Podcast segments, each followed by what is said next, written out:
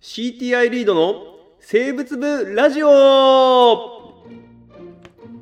のラジオは野生生物の調査を仕事にしている会社員たちが体験談や考えたことを発信しリスナーの皆さんと生物について共に考えていこうというラジオでございます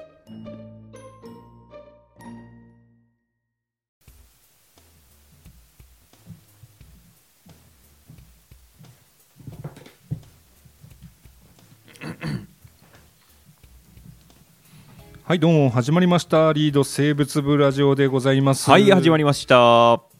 えー、奥田君い。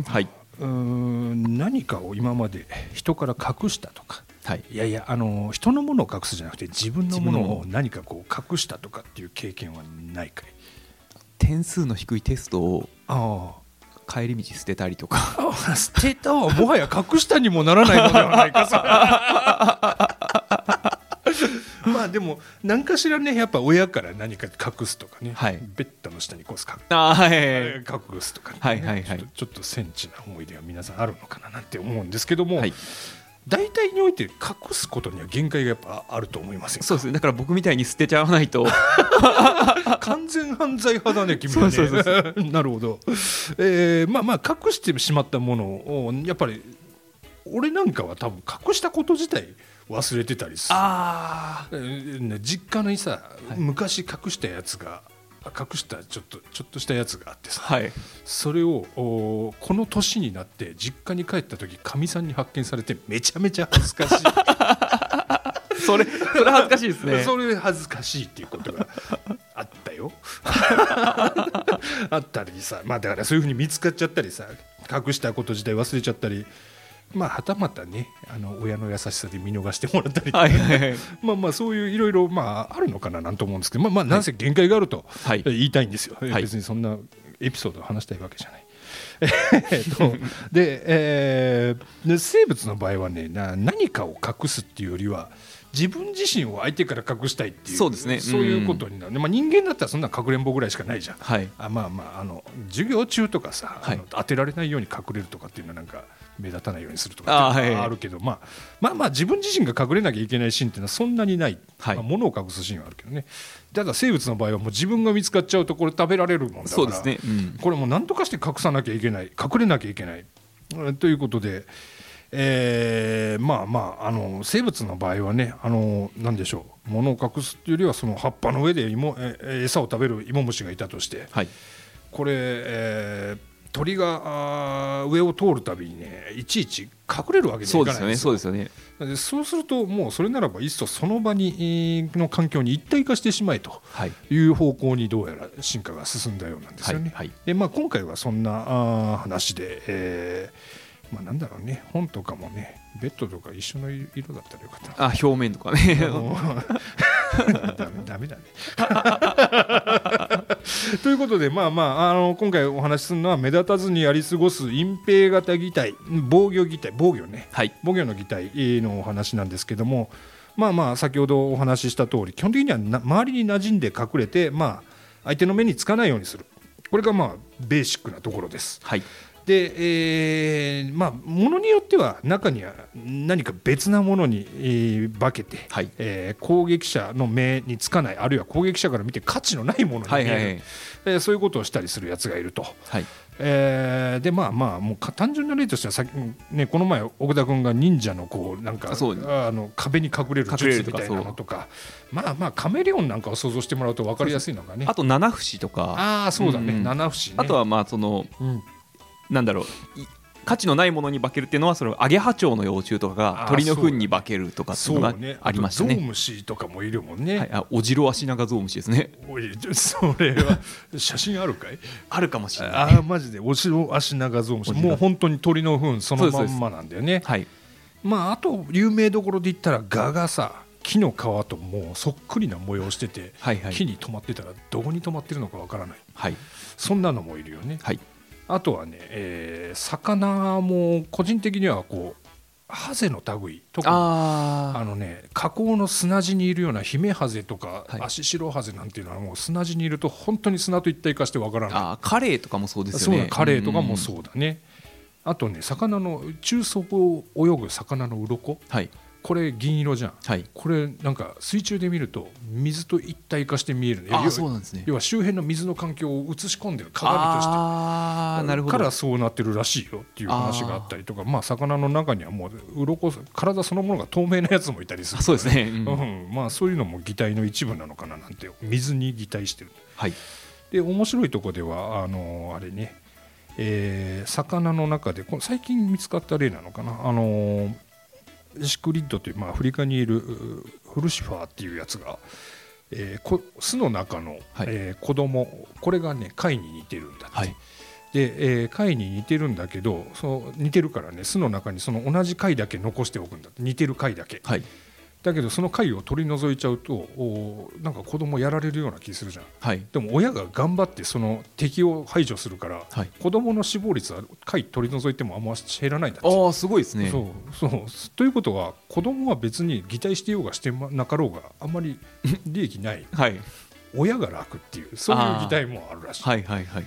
で、えーまあまあ擬態の例、えーつらつらと述べてきたんですけども、はいおーまあ、この擬態ってやつ隠蔽型防御擬態っていうのはこれどうやってできるのかを考えてみたいはい考えてみよう考えてみましょうかんで一番簡単簡単と言ったら分かりやすい例があるんだよね、はいえー1950年代のおーイギリス、はいえーリバプールの周辺の、まあ、いわゆる工業地帯、はいと当時はもう本当に、えーガソリン使ってボンボン石炭なのかな当時はねああそうです石炭ですあねあそううんだからもう工場から煙がボンボン出てるような状態、はいでまああー主役になるのはあー大霜降り枝尺ガーですよねががというがなんですよ、はいでえーどういうがかって言ったら木、えー割と白地にちょこちょこっと苔が生えているような木これに擬態したような、はいあーがで、えーなんだろうお白地にやっぱり同じように黒い点々が入ってる、はいところがあーその中の一部があー突然変異で、まあ、黒くなっ真っ黒けになっちゃってるやつがいる、はいいたんですよね。で、えーこう工場からこうバンバンバンバンこう煙が出てくるので工場の近くの木は、まあ、真っ黒けになっていく、はいで工場から離れるに従って木はあー白地白っにぽいはい点々点になっていくと。で、えー工場の周りで蛾の出現そのお大霜降り枝尺の出現状況を見るとどうも工場の周りではなんか黒いやつばっかりになっていくなはいで、えー離れれば離れるほどおしもともと一般的だったその白地に黒の点々のやつが増えていく、はいまあ、いわゆる野生型と呼ばれてるやつが増えていくと、はいでこれなんでかなっていうのを調べてみるとどうやら工場の近くではあー白地に点々のやつらっていうのはやっぱり黒い木に止まると目立っちゃうんで、はいだから実際の実験で確認するとやっぱ鳥に食べられる率がすごく高かった。うんうんえーで黒いやつはやっぱあんあんまり食べられてない一方で外に行くと黒いやつはやっぱ食べられる食べらまあ要はあー食べられる圧力というか食べられる割合の高さみたいなのがこれの進化に向いてるねっていう話がありましたまはあい多分これが擬態のおおそらく、えー原点といったらあそれうですねです出け来ど上がるまでのそうそうプロセスじゃないですかあのその場の環境に溶け込むほど生き残りやすいっていうことで、えーまあ、この例だとさ黒か白かみたいな極端な例なんだけど、はい実はもっとあるんだよね実験で。はいで擬態でさ奥田君こいつはすげえなって思ったのはなんかあるかい僕はえーっとガの仲間がやっぱすごいなと思ってうん紫シャチホコっていうガがいるんですけほうどほこうれ今ね本があるんでほうこれちょっとうんうん写真あれば後で写真アップしますけど本載っててうんこれやばこれな木の葉がもう何これ木の葉が枯れて乾燥してでくるっとくる巻いっとて巻いるてる姿、 そうで四角のトリックなんですよねあー枯葉が巻いているうん、ように見えるんですけど実際はこれ茶色とうん薄い茶色の模様なんですよただのやばすぎるでしょこれこれが普通に道端とか置い落ちてたら俺普通に間違えて踏みますもんね踏むよねこんなのね、こっちもすごいねなんかあー鍵色筋、えー、青尺もう木の芽生えだよねこそんなのねうそうなんですよおもう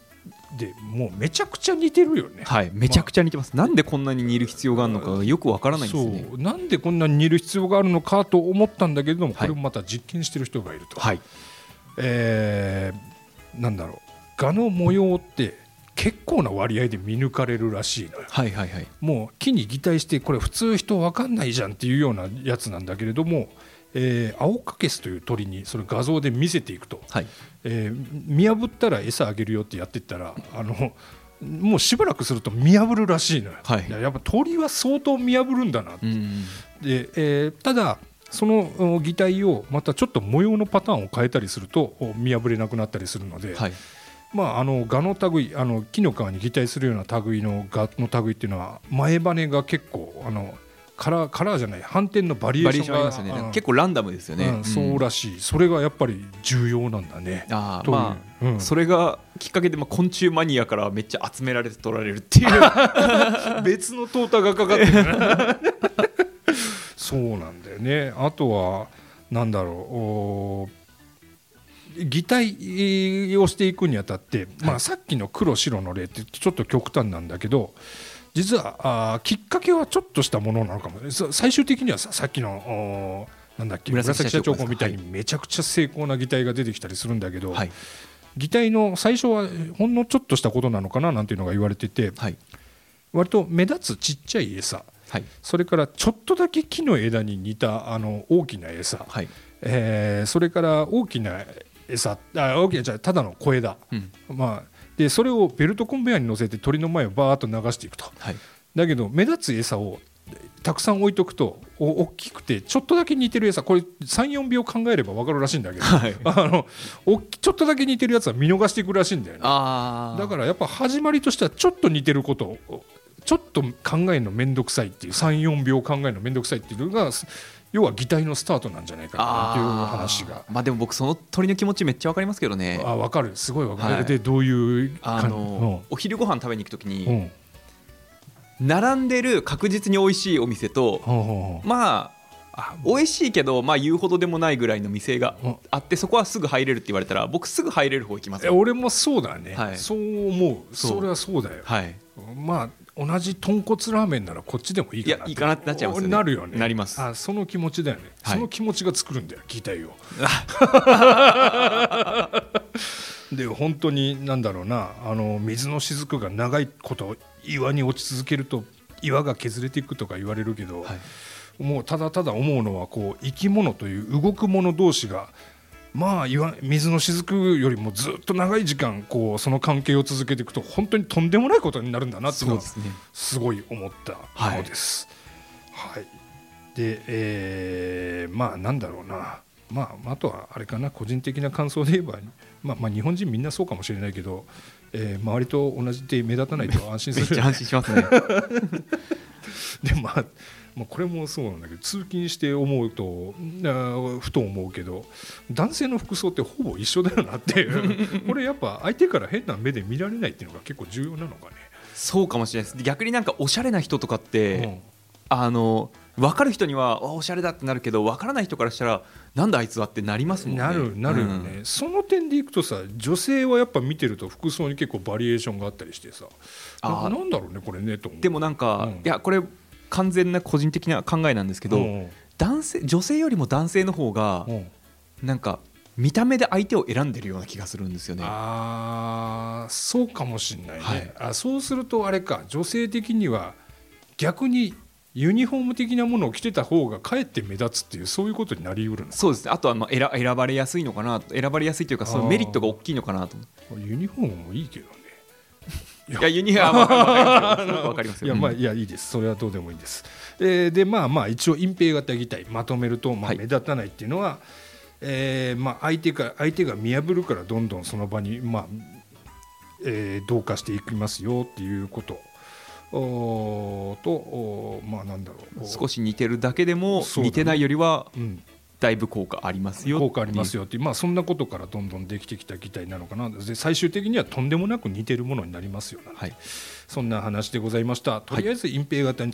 防御擬態についてはここまでと。はい、ということで次回の予告していただいてもいいですか。はいえー、と次回はですね、うんあの隠蔽してうん身を守る以外にどういう使い方があるか隠蔽するそうだよね。意義そうだよね。